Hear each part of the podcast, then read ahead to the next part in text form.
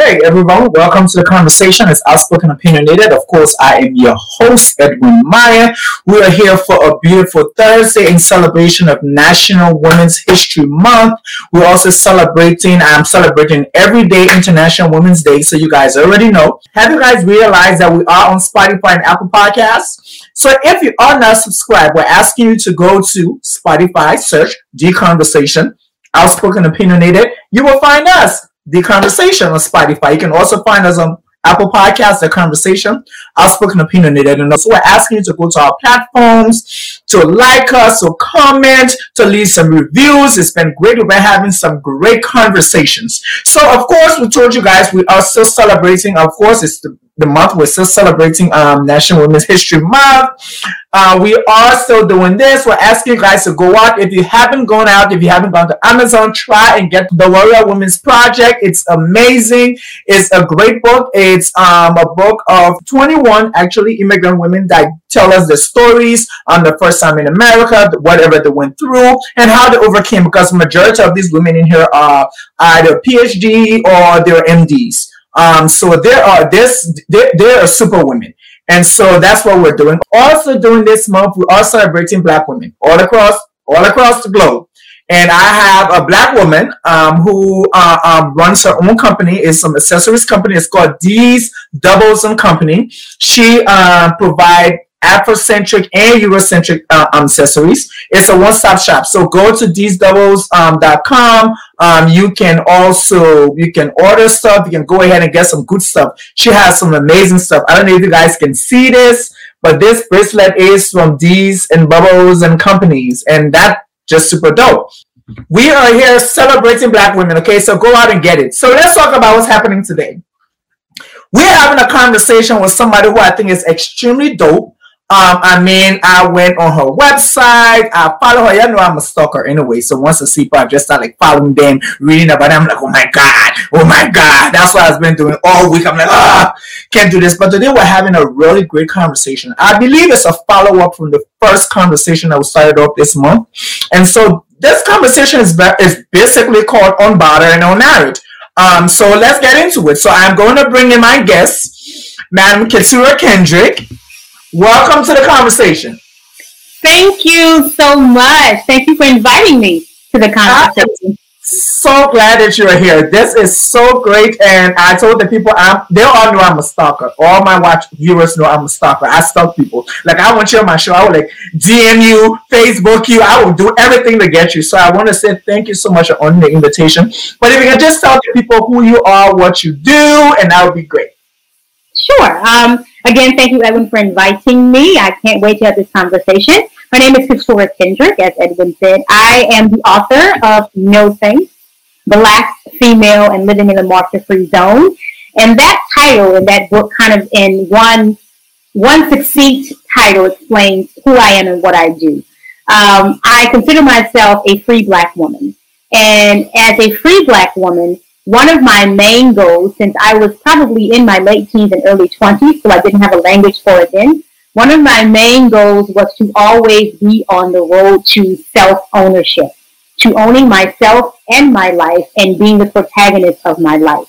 So in my book and also in articles I have written for many outlets, I always examine this idea of women who happen to wear black skin, what the journey is like to own oneself and to be solid in one's ownership and one's choices. So I'm a writer, I'm a traveler, I'm a speaker, I'm an educator. I was professionally um, trained classroom teacher up until about the pandemic, essentially. And now I educate in many different other ways. Um, so yeah, that's me in a nutshell.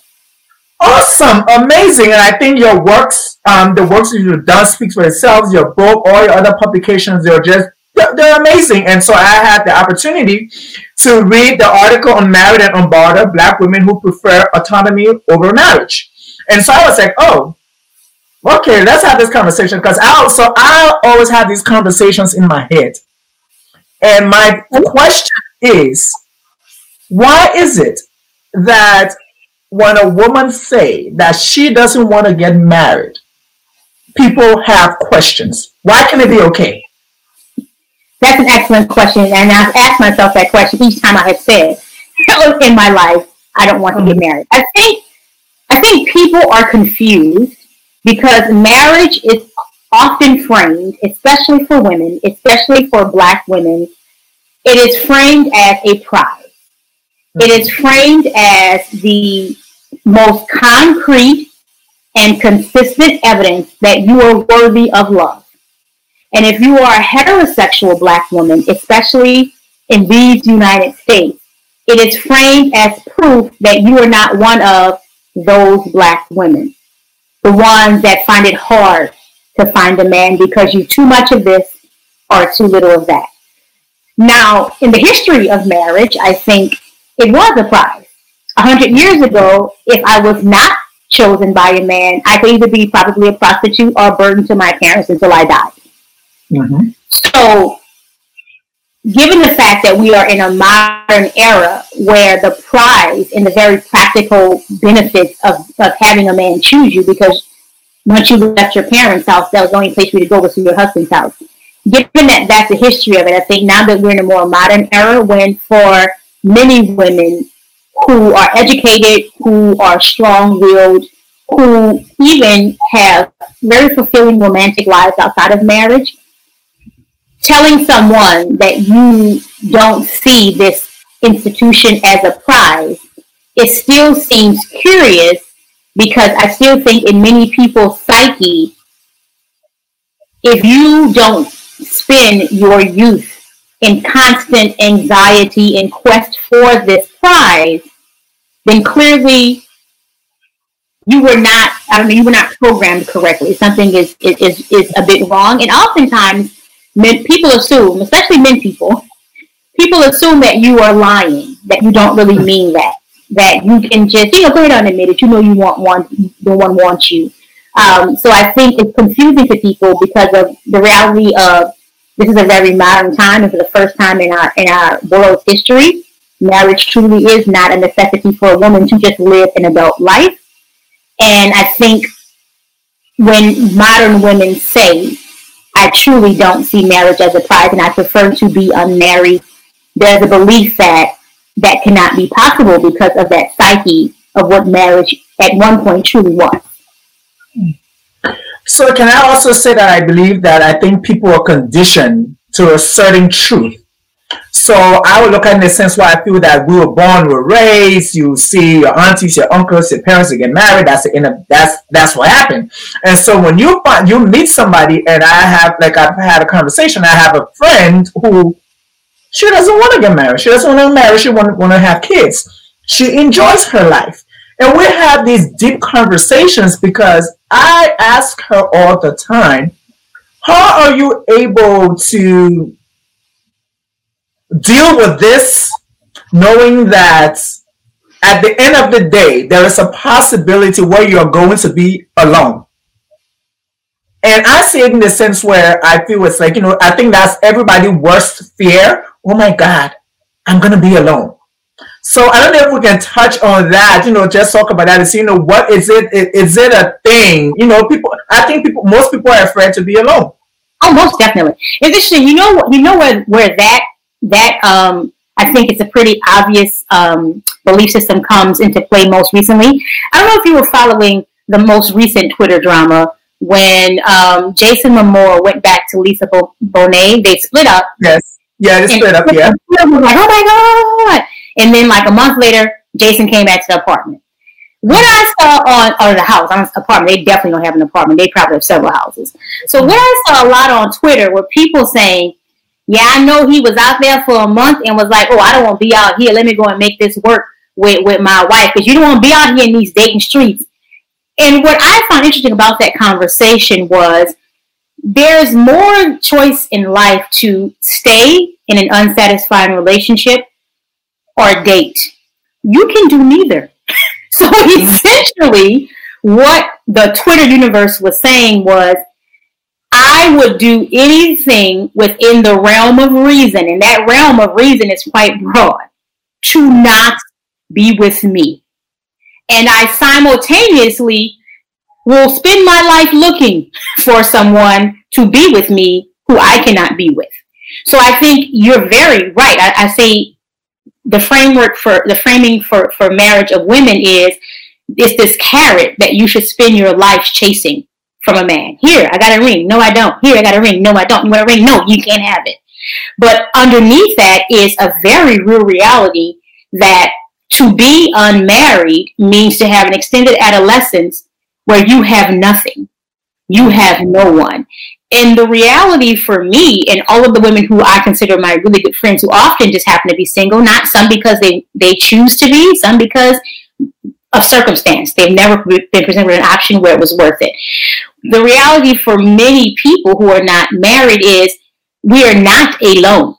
Some of us may be alone romantically. Some of us may have several arrangements. I know that's right. Just because they don't result in a ring from one dude does not mean that we are even romantically alone. We may not be married. We may not be partnered in the way that we think of partner, but doesn't mean we are romantically alone. And even those of us who may go through long stretches of being romantically alone, I always say, I didn't come into this world some alien board. I have a whole ass family. I have friendship networks. I have a faith community. I'm a practicing Buddhist and I'm very mm-hmm. actively involved in my Buddhist organization, the SGI. I literally, if I did not create boundaries, every day of my week could be spent with people doing something meaningful. But I think in many people's heads, and I think for many women who end up getting married, sometimes to men who are not the best match for them, in their head, there is this vision of what it means not to be partnered. And that mm-hmm. vision in their head creates a sense of fear and unworthiness. And because popular culture and mainstream media has never really shown us really what it looks like to be alone in the way that's satisfying. But we have a plethora of media to show us what even being sort of happily married mm-hmm. looks like.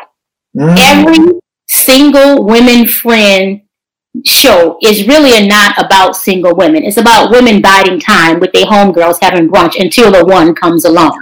So we never see what it looks like to be a 46 year old woman who needs a pretty good reason to have some man living in her house every day. It has to have a very compelling reason to do that and enjoys the company of men, but would prefer not to be legally bound to one until death or divorce ended the union.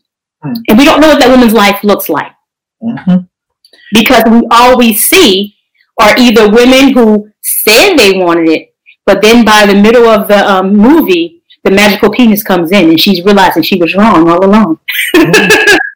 or we see a bunch of single women who are having their brunch, going on their trips, and there's always these agonized and these anguished looks for the one, and then they all get the one, and they still get to be friends. Yeah. But clearly, they were ladies in waiting, and the whole series was us watching them wait while drinking mimosas. I like that you said that because I think um, again, um, just re- I was reading something online the other day, and they were talking about the capture when it comes to social media. What social media has done. Social media has literally created this infrastructure where people believe that if I'm alone, I'm not worthy enough if I'm alone, I can't, I'm not cool. Um, I'm not going to be able to go out or I can't have fun and I can't do this because I need to go with somebody. I need to go out and, you know, and bring somebody with me. Even if I'm going to go online and find somebody and pay them for that night because I'm going out to this dinner with my friends, I need to do that. So I think for me, it's like social media, the entire social media, all of them, all these little things they have created this space where people are literally living these fake lives because they want to meet up to these expectations of people who really don't care about them. or I think I think also sort of creating fictive, basically the, the, these lives of these influencers, whatever. I heard yesterday that there's a, apparently a motherhood influencer Instagram, like baby Instagram, where you make all these wonderful images of you and your baby and how wonderful it is being mother. I think what what it what I what what I look at it look at it as is they are the social media versions of reality TV shows. So you mm. take the idyllic version of what it means to do adulthood well. having a good job, looking fly, being able to afford the niceties of working mm-hmm. on somebody's plantation, you know, nice house, a nice car, whatever, and having the the nuclear family, et cetera, et cetera. So, and you basically create all of these scripted realities around this fictive life of adulthood, right? And so I think what a lot a lot of social media people who have certain brands do is create this this this narrative because their whole brand and their whole mission is to sort of to spread this message. And it just mm-hmm. becomes this thing where for me it sometimes feels like is this really you're just sharing your life or, or are you basically like Porsha on Real Housewives of Atlanta? Like it's a version of your life? But kind of not. like, you know, it's your job like it's sort of like the modern day soap operas, except it's with real people. Yeah. Like it's a job to sort of create this idea of what it means to have a blended family or what it means to have go through a divorce and try to co-parent. And while it can cause some meaningful conversation out there in the real world, most of all, it's just like, but at least with Young and the Restless, we knew that was all fiction and extra crazy. But you kind of mm-hmm. playing like it's not, but it is. I know. And since you're saying that, I think I want us to go into this space where, you know, I have come to the place where I feel it's like everybody have options. And we have given we we've been blessed to be part of this world. We've been blessed to participate in this world. And we have options. And I really want to talk about the fact where I think guys, I think there are guys who even fall in this space where when the guys say, you know, it's my option and I chose not to be married. And I don't want to be married. And it's like, well, you, something's wrong with you. Well, the first thing everybody runs to when it's a guy is, oh, he's probably gay. That's the first thing. Yeah, yeah for a guy, that's yeah, that's a, like if you if I know multiple guys who have said that, and the first one said, "Oh, is he gay?" I'm like, but if he gay, it still doesn't make. I, I just thought they would immediately go to you must be a player and you you're in. Well, that's, what, that's the first thing they would say. Like, oh, something wrong with. I'm like, why can this person make a choice? And so now I want to say with women, why is it that it's so hard for for it to be okay for a woman to make a choice of having kids or not having kids or getting married. Why is it that society is so hump on this thing of you have to follow these rules, you have to get married and have kids, and you have to do all these things in order for you to be a real woman? Listen, the world has benefited and have flourished the entire world over the free labor of women since mm-hmm. time without beginning. So essentially, if we allow women to feel no guilt and no shame by choosing not to give us their free labor. And if you want to be able to tie a woman to a community, to a household, to a society, you first of all have her have children. Because once she becomes responsible for children, because again, I've, I've lived all, um, in three different countries at this point and traveled all around the world. I have yet to see one of these marriages where fathers are as exhausted as mothers. I have yet to see a marriage where there truly is egalitarian division of duties when it comes to managing the household. It's always the woman, whether she works at home or not, who seems to run is the engine of running the whole house. So if you have a woman who is tied to a child, she's going to make certain decisions that are in, are not in her personal best interest for the best interest of this child. Mm-hmm. If you tie her then to a, a man, there's a whole body of research that continually says that men benefit much more from the life of a marriage than women do because women are often again making these choices to make a man's life easier to help him thrive. I think the term is build a man up or whatever they call it. So if you if we become a world where women truly do not feel obligated to be in service to us well what's going to happen to our communities? We going to expect the men to do shit? Oh absolutely not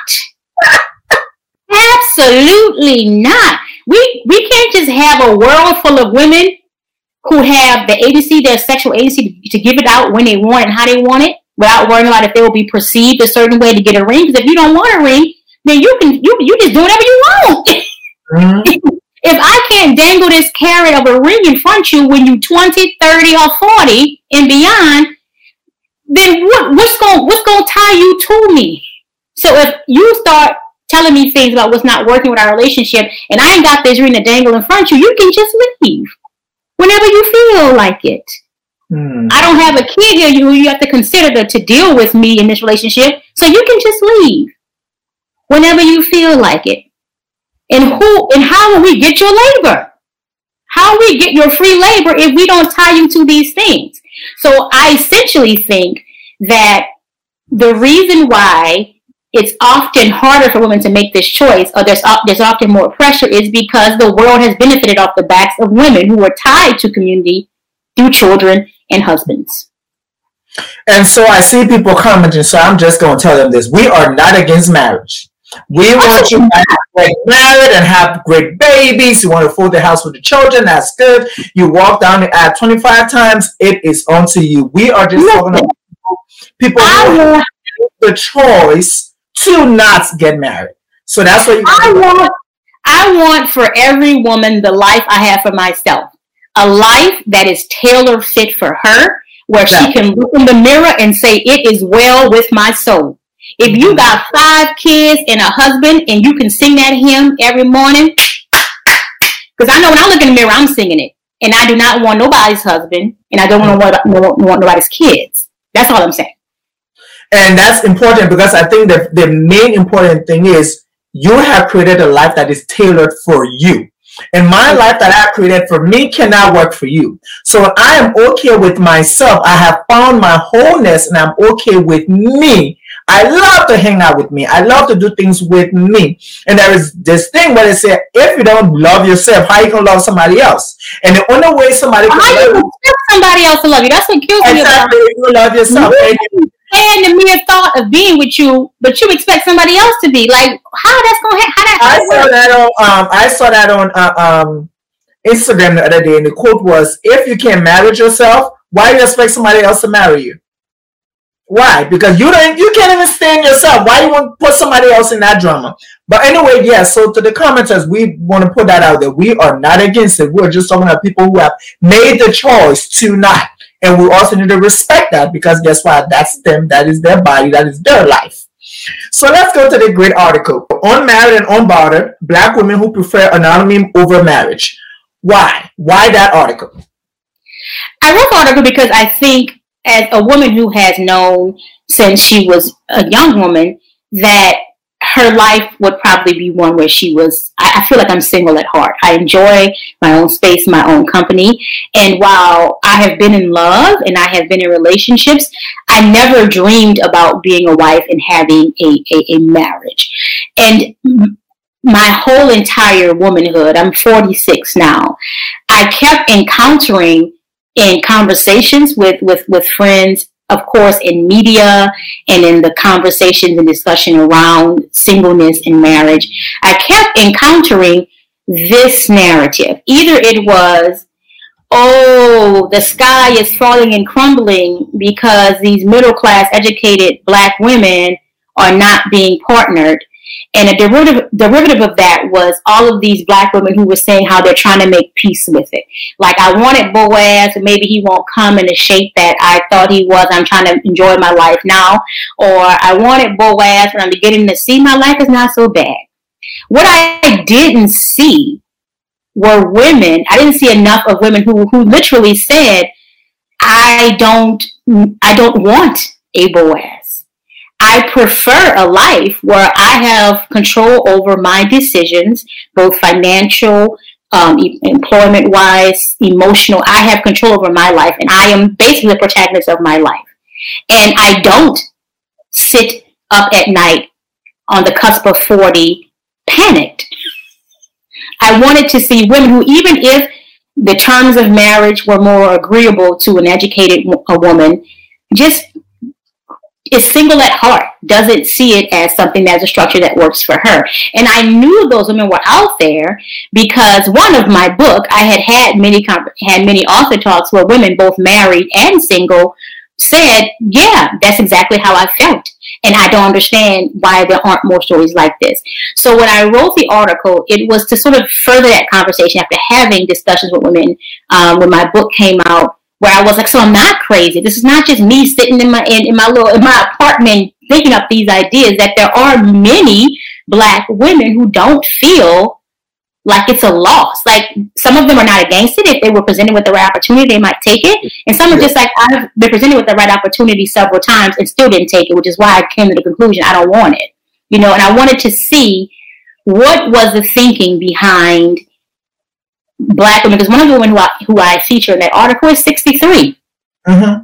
And she says, yes, I didn't regret it in my 20s, 30s, 40s, 50s, 60s, and I, I don't regret it. And she says that she encountered instances where she knew if she married, she would have to give up a certain level of her autonomy and independence because, as a good wife, what makes you a good wife is your willingness to sacrifice your independence or compromise for the betterment of your marriage. I'm not sure if that's the same applies to good husbands, but I, I wanted to bring that to you because I'm trying to say, is it a good wife based on society standards, or is it a good wife based on what she will create in her marriage? I think I think that that that boundary can get blurred because we don't exist in a vacuum. I think we exist in a society, and mm-hmm. we may go into a marriage with certain intentions. We may even have many conversations with our intended about the type of marriage we want. And yeah. then we go out in the world and we live our marriages and we end up making certain choices without being conscious of it that that that fall in line with societal structures. Um, so I, I think it's, it's very difficult to say is it more because society told you or this is what you want. I think that's not how any choices work. I think in a world where you are not isolated from the reality of the world. Mm-hmm.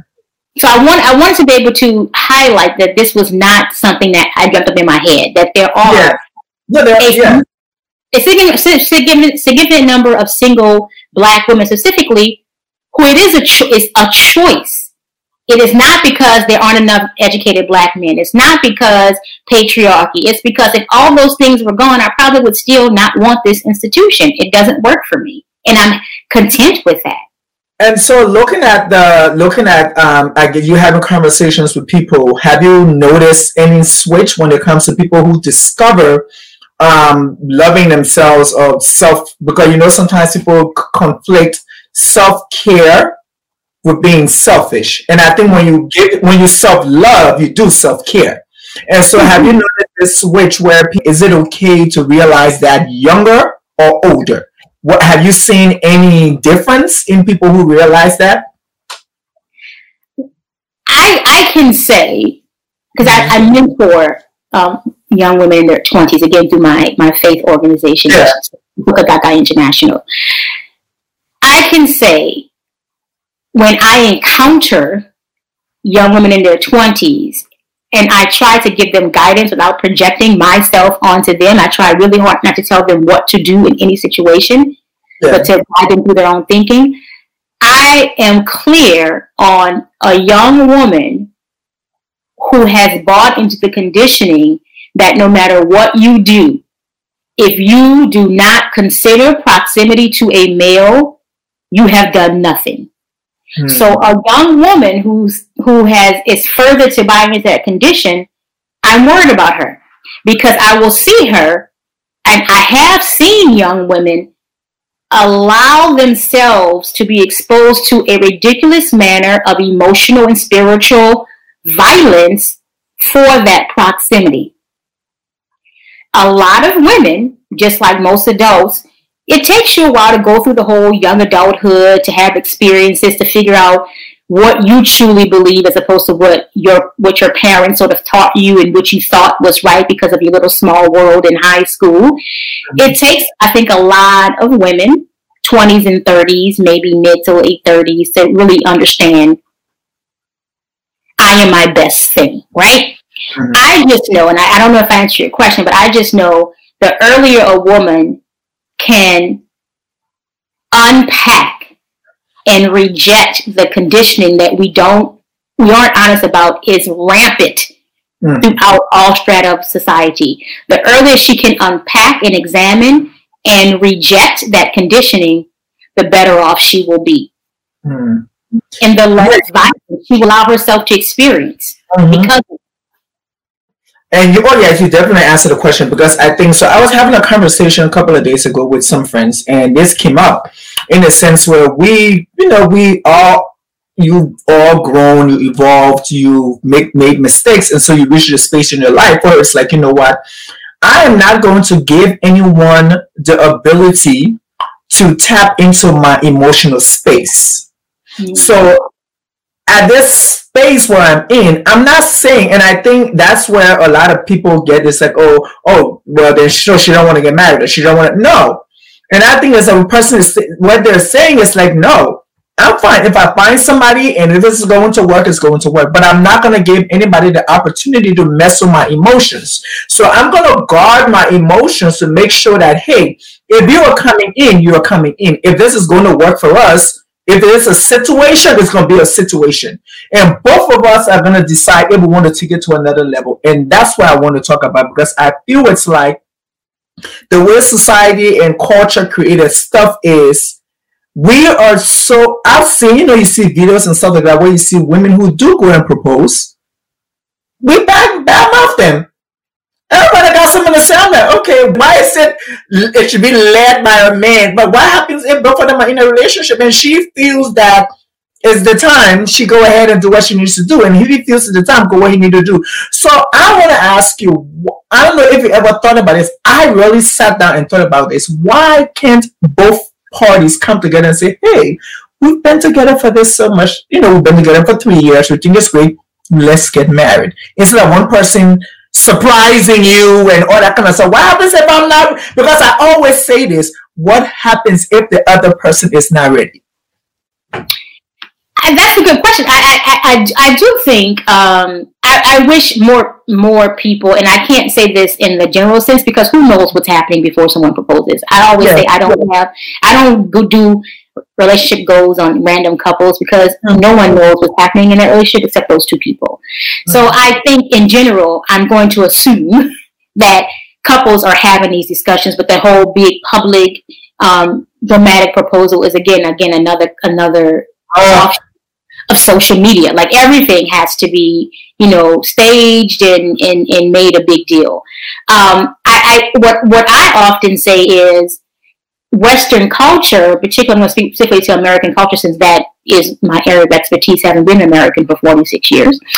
um, I often think what American culture approaches marriage in a way that explains why so many of us fail at it. So there is an over reliance on romantic love as a driving force for why we should be married. And here's what I know about love, having been in love multiple times and in some really intense light even more times. Romantic love is fickle as hell. Mm-hmm. It is fickle as hell. So if you are going to sign this legal document called a wedding certificate, a marriage certificate, mm-hmm. and you don't approach it in a similar fashion as when you sign your employment contract, then you are probably setting yourself up for either a very difficult and tumultuous marriage or one that won't work. Because I think it's an institution for a reason. And although, and here in the West and many other cultures, we, we've decided that we want married people to be in love, that that is a good base. And I agree, it is a good base. Romantic love is a good base. I would consider a marriage if I were not in love with the man who was asking me. But I, I think a lot of cultures tend to have made this institution work longer, especially in modern society, because it's approached with more reason and not just "I love you," and therefore I want to sign this document. So I, I, I think most people would be wise. The whole proposal thing, I am one of those people who I don't feel it's some sort of feminist win for a woman to propose because again, the way marriage is framed, the man holds his carrot. Mm-hmm. So basically, it, women proposing on these IG and Twitter and TikTok things. So now he even got to put a carrot in front of your face. You got to go and actually bring your own carrot. what I would find revolutionary is if the man still got down on one knee and confessed his love, and the woman said to him, I love you as well. And I also have some questions. That's what I would find revolutionary. And so talking about, I've seen this video where the girl actually said no, where the guy do he staged this whole big thing, and she said no. She said, "I don't think you're ready, and I'm not ready." and so, and of course, everybody gets upset with her and take and her. Oh, as for her parents, her mom is like having a whole fit because, like you know, I think it's the mother. Right, you got the pride. Yeah, it's the mother. Right there. What's wrong with you? You're older. You're supposed to get married, and the girl was like, "No, I've been dating this guy for a couple of years and I know him. And remember, if I'm going to get married to him, I'm going to be in this alone. You guys aren't going to be there. It's going to be me and him. So I am not going to go into this knowing that there are issues that needs to be handled before we go down this road. And so in the article you talk, there is a place, I don't know if it was just a little section where there's some sort of like financial, I don't I, I don't want to say financial freedom, but there are some sorts that focus on finances and things that women want to do. And so, you know, they um it's not being selfish, it's a fact where it's like, look, I just I don't want to back control of my finances. I won't yeah. Go I won't get up and travel and go. I ain't gotta tell nobody where I'm going when I'm coming back in these United States, mm-hmm. up until the year 1975, women could not get a credit card without a husband's signature. That was the year I was born, 1975. Women could not get mortgages. They could be employed. And as fact, especially black women had no choice but to, to, to go out and get day work because of racism and black men being left out of the whole economic structure. But literally, you couldn't live an adult life before the 60s and 70s as a woman. Mm-hmm. Why, in the name of all that is reason, when I can literally live the life of an adult, why would the benefit of having you as a second income, which is not a bad thing, but if that is essentially all I'm getting from the, the practical portion of it, and I can get that for myself, Again, you need a very compelling reason to present to me to legally bind myself to you in the duties of a wife that makes it worth my while. And your second income is nice, but I have spent 46 years living a life I find absolute joy in, where it's not perfect and I can't get anything I want, but I literally just spent two months in two other countries. I'll be going to another country next week. I own my own home. I have a retirement plan. I help my nieces and nephews with some of their goals because I feel like your parents have raised you. Don't go them for money coming. So I have all of that, right? Mm-hmm. The idea that, and there are many women for whom this is not an issue. But again, as a person who is single by, by, by heart, the idea that it should be a prize for me to financially hold over, to hand over my financial life to someone else is ridiculous.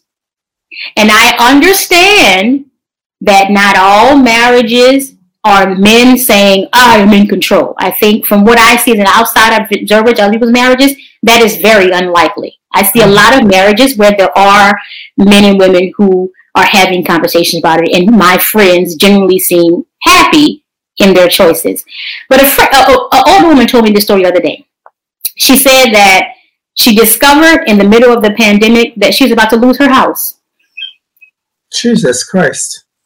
Because her husband, who's a good man who she loves, something happened and he just wasn't paying the property taxes when it was his job and had been his job for a while. Something happened where she just happened to open the mail one day randomly and it was like, so we're starting foreclosure tomorrow. Jesus. So, so she went to him like, uh, what is this? She didn't go into specifics because again, if you're gonna keep a marriage for 20 years, you probably won't keep it by not telling people all your business. She didn't go into specifics. But she explained to me that he literally apologized. He was so upset and there were things going on and it kept getting out of hand and he didn't want to tell her and whatever, whatever. So she solved it. They had the money. She had to pay extra fees because of the lateness. So they solved it. And so while she's telling me this story, I'm thinking to myself, and this is what I'm talking about. Again, I'm sure that there were five or ten times more positive things that that man has done for her financially, emotionally, spiritually than this one thing. Because he's a human being above every all. Exactly. Right? I'm sure that there are many amazing stories. She's been married to him for over 20 years for a reason.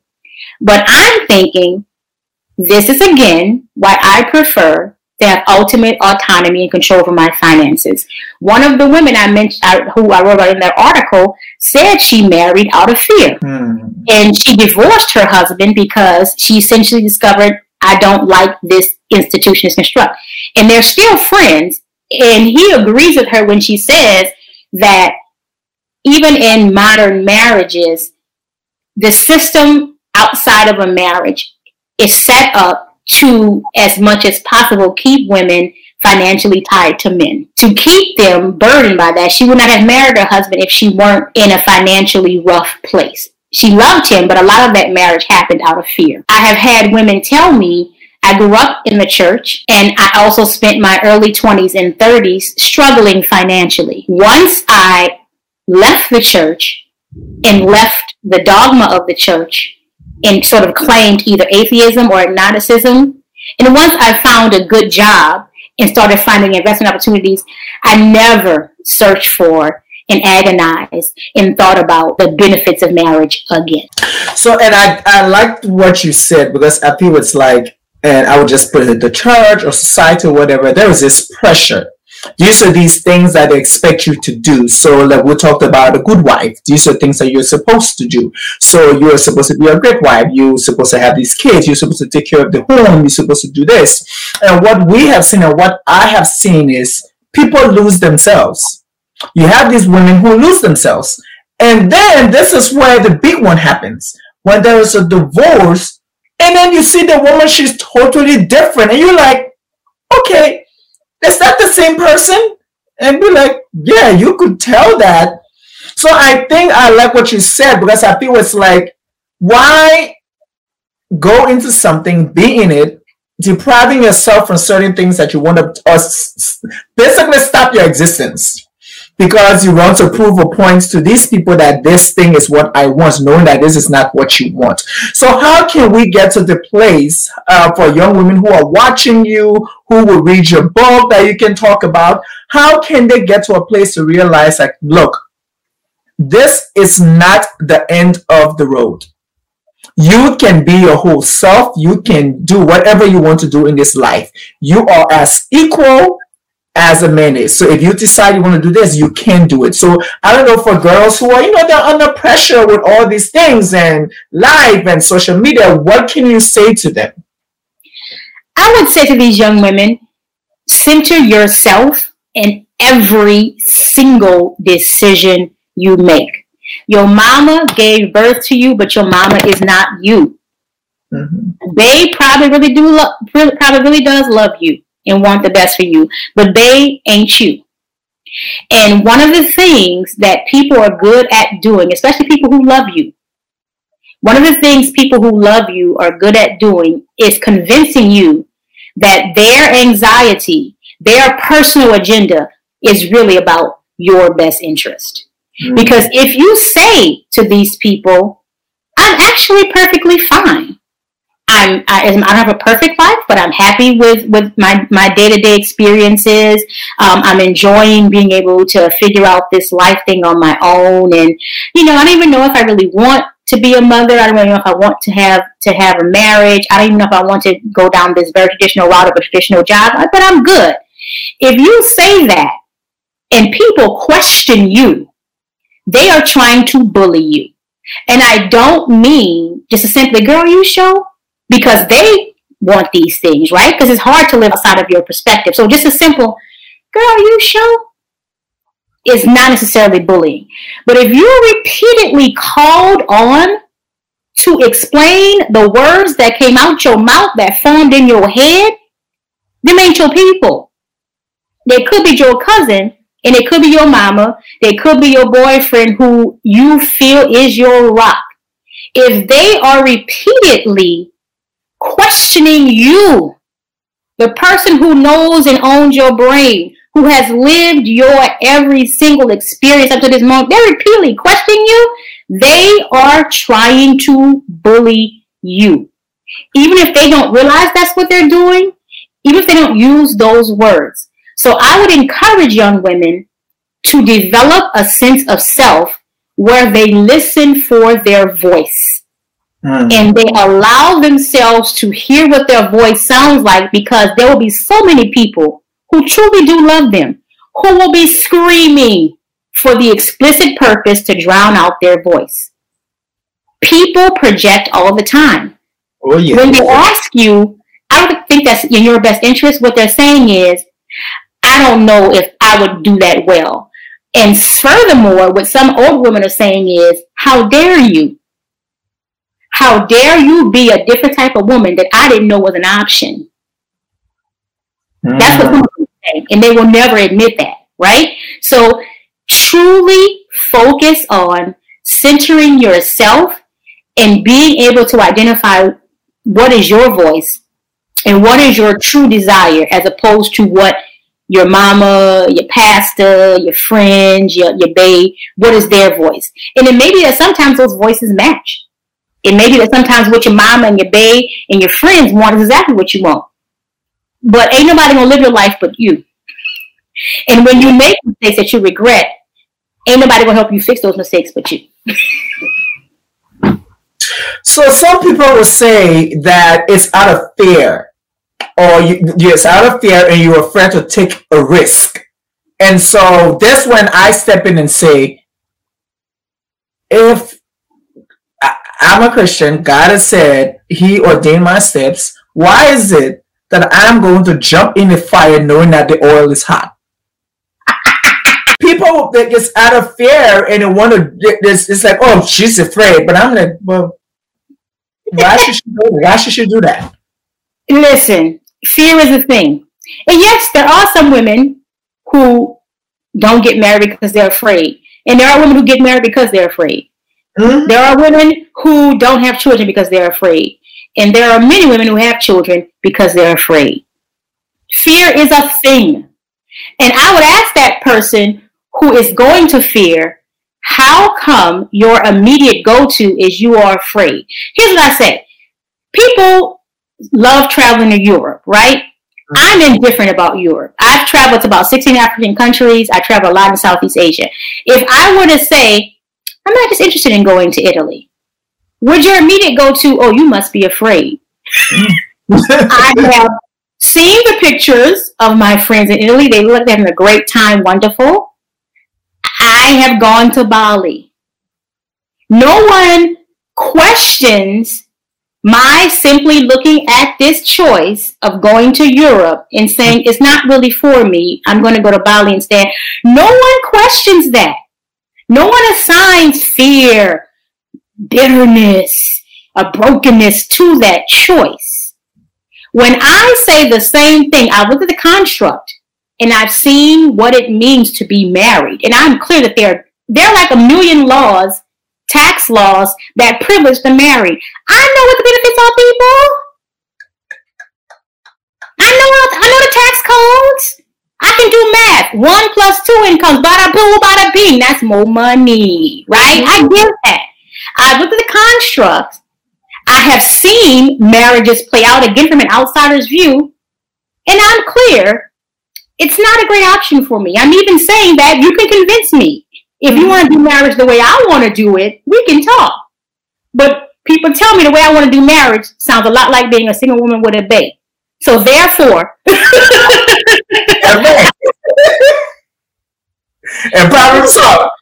It's interesting to me that that's the immediate go-to. You are dismissive. You are you hate men. You are bitter. You are afraid. But yet, no one questions women who are dreaming of their weddings in sixth grade. Like, so why? No one questions that. She couldn't make it so wild for me when someone said, "Oh, I, I, I, knew about my wedding since I was ten years old." I'm like, "At ten? Oh, why?" I was dreaming. Listen, I was dreaming about living in New York, and I was ten. Okay, fine. But why are you questioning me for looking at a construct and saying that's not going to work for me. I'm, I'm doubtful. And if someone offers it to me, I can have a conversation about how I want to do it. And then I might consider it, but it doesn't look like for me. And immediately I say, she's afraid. Mm-hmm. Fear is a thing. People make choices on based on fear all the time. Okay, yes, yeah. there are some women who don't get married because of fear, and there are many women who get married because of fear. So, what's your what's your parent? Mm. what is your parent? So let me. So I somebody posted this. One of my friends posted this and said, you know, women who say that they don't want to get married or they don't want to remarry because they were hurting, they were bitter, and she said they were bitter. It was for a female, and of course, that's when I jump in. So I hate when I see another female trying to say negative things about. I'm like, I jump in. I said, why can't it be okay that a woman don't want to get married? Why can't it be okay? To Europe and they saw how much the pound was. They tasted the nasty food, and they decided, oh yeah, this place sucks. So essentially, they got married, and they saw what that meant for a woman, and they decided this no. sucks. And I told her, I said, that's you. That is what you want. That is your, that is the end of your rope. If you get married and you do these things, that is the end of your rope. I said, but some people, that is not the end of their rope. That is not the highest peak that they can go. Some women, their, their thing is to obtain a doctorate degree, um, be tenured as a professor, um, be a judge. They can get married, they can have kids. That don't mean nothing to them the highest peak for them will be something else. So you have to, I think it's relative. You choose what you want to be and how you want to get it, and that's good. And so I think me, we had a back and forth text message, and at the end of the day, she said, Okay, I get you. And I told her, I said, No, the conversation is going to continue when we see face to face. Because I said, you're like, oh no, I more. I got some more. That's, that's, that's, I got more because we need to sit down and well talk. Because now make me think. I want to have a conversation with you. I want to know where your head space is. Why are you thinking for God? For me, I said, why are you thinking so little of yourself? Why you feel? Why you feel that having a partner or having somebody with you is the best thing that can happen to you? Or why is that construct? Why isn't this the only way? In the year of our Lord 2022, why is this the only way to have a romantic partner in your life? You should not be alone. This is not a this is not a kind world. But why is your thinking that if I do not, not have a ring and a husband in my house, then I am I cannot I can I'm alone. Why is that why is that the only construct for what it means to have a community, someone in your life? Like, why is that only construct in the year of our Lord? Like I said, they're conditioned. I think I've seen, I don't know, there are, I've read about this couple where they have separate homes.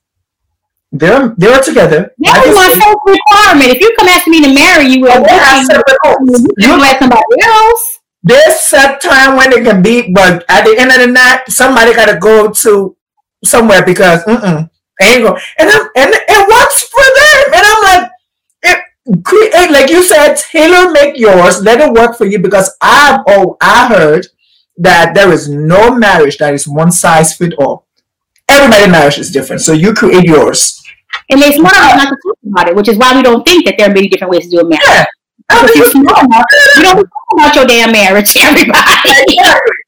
Exactly. But I know you have a book that we want to talk about that people can buy, where they can go, and all that cool stuff to get a book. And just tell us a little bit about the book. Well, the book is called No Thanks, and it's a collection of personal essays. And I'm essentially talking about saying no thanks to three things. First, as we talked about here, um, children. I've, was, I've been a firm no on children since I was a child. And in addition to that, an indifference that has grown with marriage. No thanks to the Christian church and its construct of God.